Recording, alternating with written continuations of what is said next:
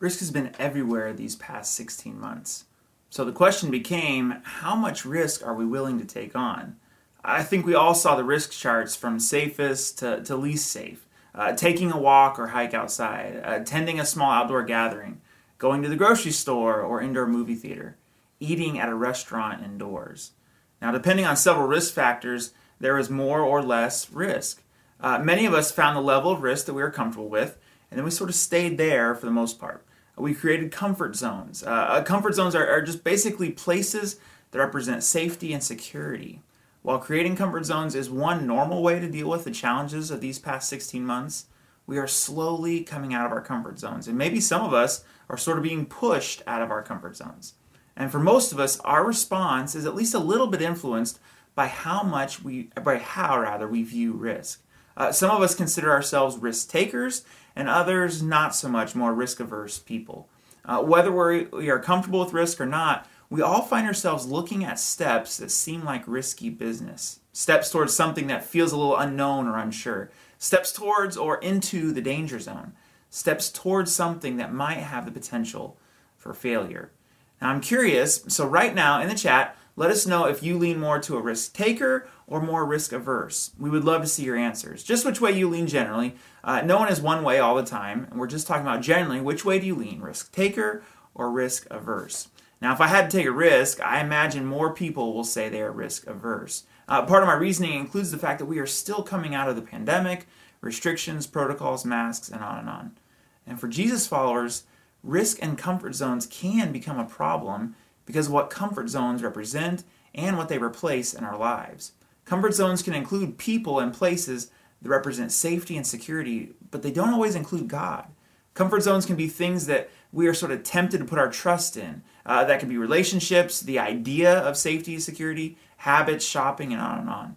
Comfort zones obviously help keep us comfortable, and if we aren't careful, keeping us somewhere and keeping us from going where we need to go outside of the comfort zone can become a problem.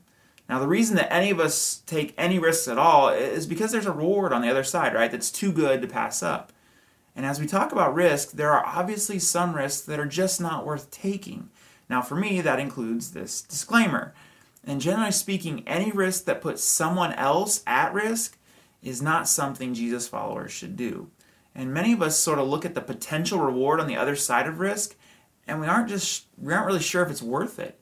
Uh, we look for ways to play it safe. In fact, my generation of parents are probably the most risk averse generation and the safest generation of parents ever. But in the same vein, you might be able to relate to this that when we do that, we, we settle a little bit. Now, that can be a harsh word, but we settle for sure things, things that won't lead to failure. Uh, we basically become risk managers. So maybe this series is just for me, but I imagine for most, if not all of us, we are constantly examining how much risk we are going to take. Uh, some of us might, might not quite be ready to acknowledge this, but we know that we're going to have to start living with a bit more risk than we have this past year. When most of us were working from home, uh, with school from home, video calls with people when we were willing to, and leaving our home only when required. It felt like we could sort of minimize and customize almost all risk. We could play it safe and stay in our comfort zone. And we we lived like life was predictable because we like it when it's predictable, constant and steady, uh, not anything out of our control. Now, even if you think you are more of a risk taker or daredevil, there's something inside of all of us that likes control. We like feeling comfortable, even though what feels like comfortable for one person might be uncomfortable for another. And part of the reason that we can be risk averse in certain parts of our life is that we believe that if I risk nothing, I'll lose nothing. We're going to talk about that in a moment. But what also worries me is that for those of us who consider ourselves Jesus followers, I'm afraid that we've taken this one actually a step further. That maybe the reason that some of us are here today is because we think if I'm with the church, then everything will be safe, comfortable, and predictable. And I won't have to do the things that make me nervous because somehow I have God on my side. We've bought into a myth that faith is supposed to be safe. So as we start this new series today, I wonder if we would be surprised that maybe God isn't as interested in our safety as we might be. I wonder if any of us have sort of slipped into the goal of faith being elimination of risk. Today, we'll look at a story from the life of Jesus that I think gives us a foundation for how to think about risks, opportunities, and steps of faith. Matthew gives us this account as an eyewitness who wrote down his experience with Jesus in one of the four Gospels of the life of Jesus Matthew, Mark, Luke, and John. Uh, Matthew followed Jesus as one of Jesus' 12 disciples, and Matthew saw and experienced Jesus doing some incredible things. Because of what Matthew saw and experienced, he believed that Jesus really was the Son of God. Now, Matthew didn't read someone else's account about Jesus. Matthew experienced Jesus for himself firsthand. And then he put his faith and trust in Jesus. Now, Matthew knew that not everyone would have the opportunity to witness these things from Jesus, but he wanted everyone to place their trust in him. So he wrote this account of what happened so that others could experience Jesus too. Uh, we just finished a series called You're Not Far about how Peter and Mark record Jesus saying the kingdom of God is near and what that actually meant. And while this is a new series today, Matthew also records some teaching from Jesus about what the kingdom of God will be like. The kingdom of God is, is different from the kingdoms of this world and basically involves God's rule and reign on earth, including how we should order our lives if God really were our king. And Jesus begins to teach them about what the kingdom of God would look like using parables in this story today. And, and, parables are basically made up stories with a point. And he used these parables to help people understand some of the difficult points of his teaching. Matthew records this parable for us. Today we're going to start in Matthew chapter 25. If you, you can follow along in the Bible app. If you don't have the Bible app, head to bible.com slash app. Once you're in the app, head to the More menu option in the bottom right corner select events, and you can find our church. We'll also have the notes and verses on the screen as well. Matthew chapter 25, beginning in verse 14. Again, Jesus said, The kingdom of heaven can be illustrated by the story of a man going on a long trip. And Jesus, again, he's been teaching about this, so he's again teaching about the kingdom of heaven or the kingdom of God using this parable about a man going on a long trip. And he called together his servants and entrusted his money to them while he was gone. He gave five bags of silver to one, two bags of silver to another, and one bag of silver to the last, dividing it in proportion to their abilities. He then left on his trip. And the man going on the trip basically sort of divides up his estate, dividing at least some of his wealth to these three servants who he trusted with this responsibility. Now, to be clear, this responsibility is to manage the master's resources. This money doesn't become the servant's money. And one bag would equal about 20 years of wages for a day laborer. So even the servant who just got one bag had a huge opportunity with 20 years worth of income to manage. The others got 40 years worth of income and 100 years worth of income. And each one was given the responsibility based on their own ability. And the master gave what he thought was good for them and what each of them could handle. And then interestingly, the one who had the most had both the most to lose and the most to gain. Verse 16 The servant who received the five bags of silver began to invest the money and earn five more. That this servant basically put the money to work, investing it over some amount of time, and turned it into turned five bags into ten bags. He doubled his investment. The servant with the two bags of silver also went to work and earned two more. He did the same thing basically to, to earn the man more money, doubling the amount to four bags. And this is where the risk comes in. Because if you know anything about investing any amount of money, there comes a certain amount of risk. There is no guarantee that you'll get a return on your investment. In fact, you have the risk of losing money depending on the type of investment. And these first two servants took what they had, eh, what they had been given in these opportunities, uh, taking on some of the risk, and they were able to make more out of it. Verse 18 But the servant who received the one bag of silver dug a hole in the ground and hid the master's money. This servant did something different, right? Rather than putting the money to work and, and taking on some risk, he dug a hole in the ground to hide the bag of money. And as we'll see, he probably thought, well, I won't gain anything if I hide it on the ground. If I risk nothing, I'll lose nothing. And for some of us, that doesn't seem like a terrible idea to keep the money safe. The problem is the servant hadn't been given the money to just keep it safe. He hadn't given, been given the money to hide it. He had been given an opportunity to do something bigger with it.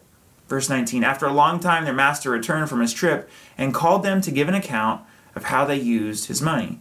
Uh, again, this wasn't the servant's money, this was the master's money that they were managing. And so, naturally, after the master returns home, just like you or I would, if you've entrusted someone to watch your house or if you've given someone permission to manage your money, the master wants to know what has happened with the money that he had given them to manage. Verse 20 The servant to whom he had entrusted the five bags of silver came forward with five more and said, Master, you gave me five bags of silver to invest, and I have earned five more. The master was full of praise. Well done, my good and faithful servant. You have been faithful in handling this small amount, so now I will give you many more responsibilities. Let's celebrate together. So basically, I want to keep you working for me because you are the type of person who I can give more opportunity and responsibility to. I can trust you. Verse 22 The servant who had received two bags of silver came forward and said, Master, you gave me two bags of silver to invest, and I earned two more. Verse 23 The master said, Well done, my good and faithful servant. You have been faithful in handling this small amount, so now I will give you many more responsibilities. Let's celebrate together. He says again that he wants to work with this servant to give him more opportunities because he took this small opportunity, apparently this guy has a lot of money, and made it bigger. And this is when the third servant is probably getting nervous as he gets ready to give his report to the master. Verse 24. Then the servant with the one bag of silver came and said, Master, I knew you were a harsh man, harvesting crops you didn't plant and gathering crops you didn't cultivate. I was afraid I would lose your money, so I hid it in the earth. Look, here is your money back. That this servant did nothing with the opportunity he had been given. And then he took it a step further and he blamed his inactivity on the master. Now, we don't know if he actually believed this about the master or not, because the story doesn't seem to tell us. But this servant was more afraid of losing his master's money than he was about taking some risk and doing something with this opportunity. And then I need to warn you that this is where the story starts to take a little bit of an uncomfortable turn, because the master's response leads to some of the harshest and hardest language you'll hear from Jesus. Verse 26 But the master replied, You wicked and lazy servant. Now pause to contrast that with the other two servants who the master said were good and faithful. And this third servant is wicked and lazy. Now it seems like that is probably over the top harsh language, and partially because we think at least a little bit like this third servant. Well, he didn't lose anything, so why are you being so hard on him? And what we're about to see is that this third servant actually loses everything he had been given. Verse 26 But the master replied, You wicked and lazy servant, if you knew I harvested crops I didn't plant and gathered crops I didn't cultivate, why didn't you deposit my money at least in the bank? At least I could have gotten some interest on it. If you really thought I was that type of a person, you should have at least put my money in a savings account so I at least could have some interest on top of the money back.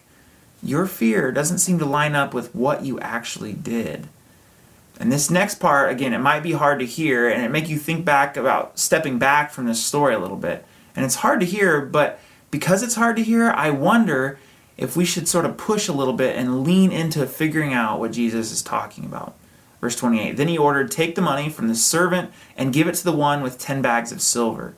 To those who use well what they've been given, even more will be given, and they will have an abundance. But the, from those who do nothing, even what little they have will be taken away.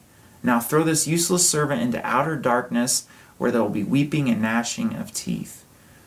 The distinguishing mark of the first two servants is that no matter the risk, they were willing to invest everything they had been given for their master and for his kingdom. And on the other hand, this third servant set aside or, or literally buried in the ground the opportunity he had been given. He was more worried or concerned about his life or his kingdom than he was about what his master was trying to do through him, around him, or because of him. And instead, the servant just sort of hid the opportunity, maybe because he wasn't interested in taking advantage of the opportunity that was right in front of him. But ultimately, the master was angry with the third servant because the servant wasted the opportunity. And in wasting this opportunity, this servant actually lost everything. That somehow this servant convinced himself that if I risk nothing, I'll lose nothing. If I play it safe, I'll be safe. But as this servant learned, when you risk nothing, you lose everything. And this is true for life in general, but it's also true when it comes to faith. Because faith is not necessarily about the reduction or the elimination of risk. And some of the most powerful faith stories of Jesus followers throughout history involve tremendous amounts of risk. From plagues ravaging villages in the centuries, uh, with the pagans fleeing, while the Jesus followers would go right into the village to take care of the sick and the dying. All the way to this pandemic with Christian foster parents in the Bay Area stepping up to take care of foster kids and bring them into their home when no one really knew for sure how to treat COVID or what worked to prevent it. And not only that, but some of these Christian families took foster kids who tested positive for COVID. They took them into their home.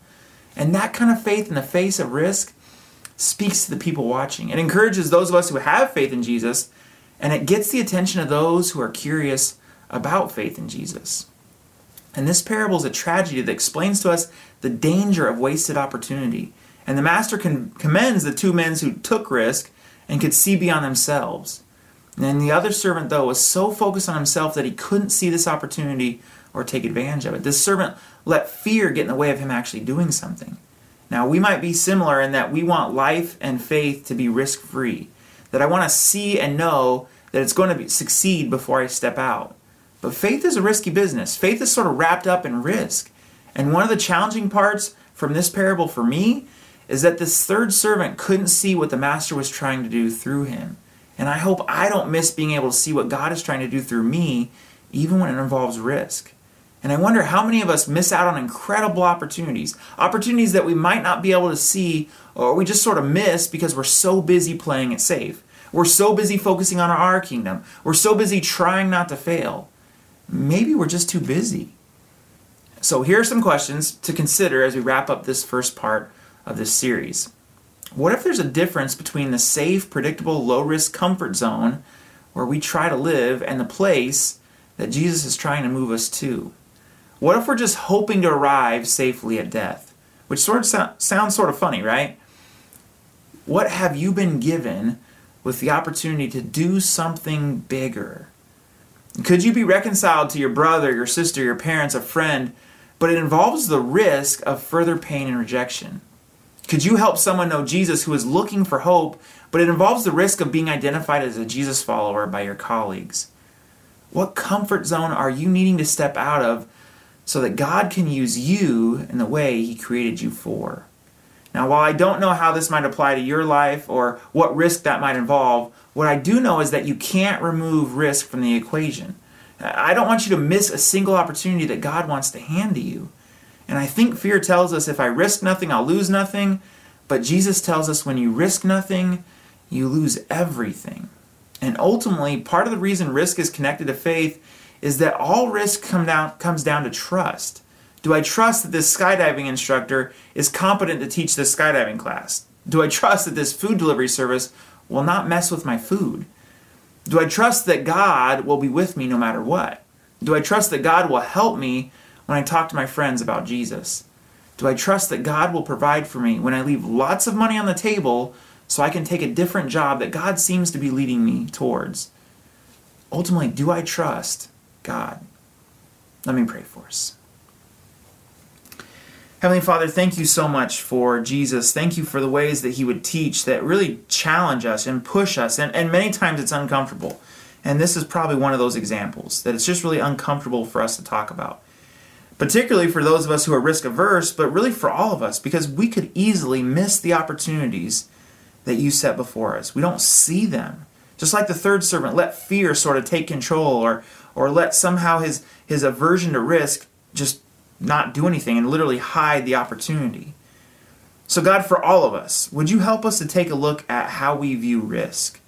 Not that we should just haphazardly take risks anywhere, but that, God, you would help us to see the risks that we should take because faith is not about just being safe.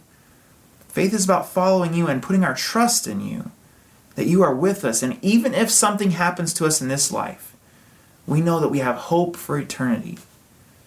So, God, would you help us to, to look at our lives and maybe the areas where we're not willing to take risks and you're really kind of pushing us that way? Would you help us to trust you with that? And if there's other things in our life that maybe there's something in mind that, that we know that we should take this step of faith, but it involves risk that we're just not comfortable with, would you help slowly, gently nudge us in the direction that we should go? That we'd be able to take a step of faith. And help us to trust you, Jesus. It's in your name we pray. Amen.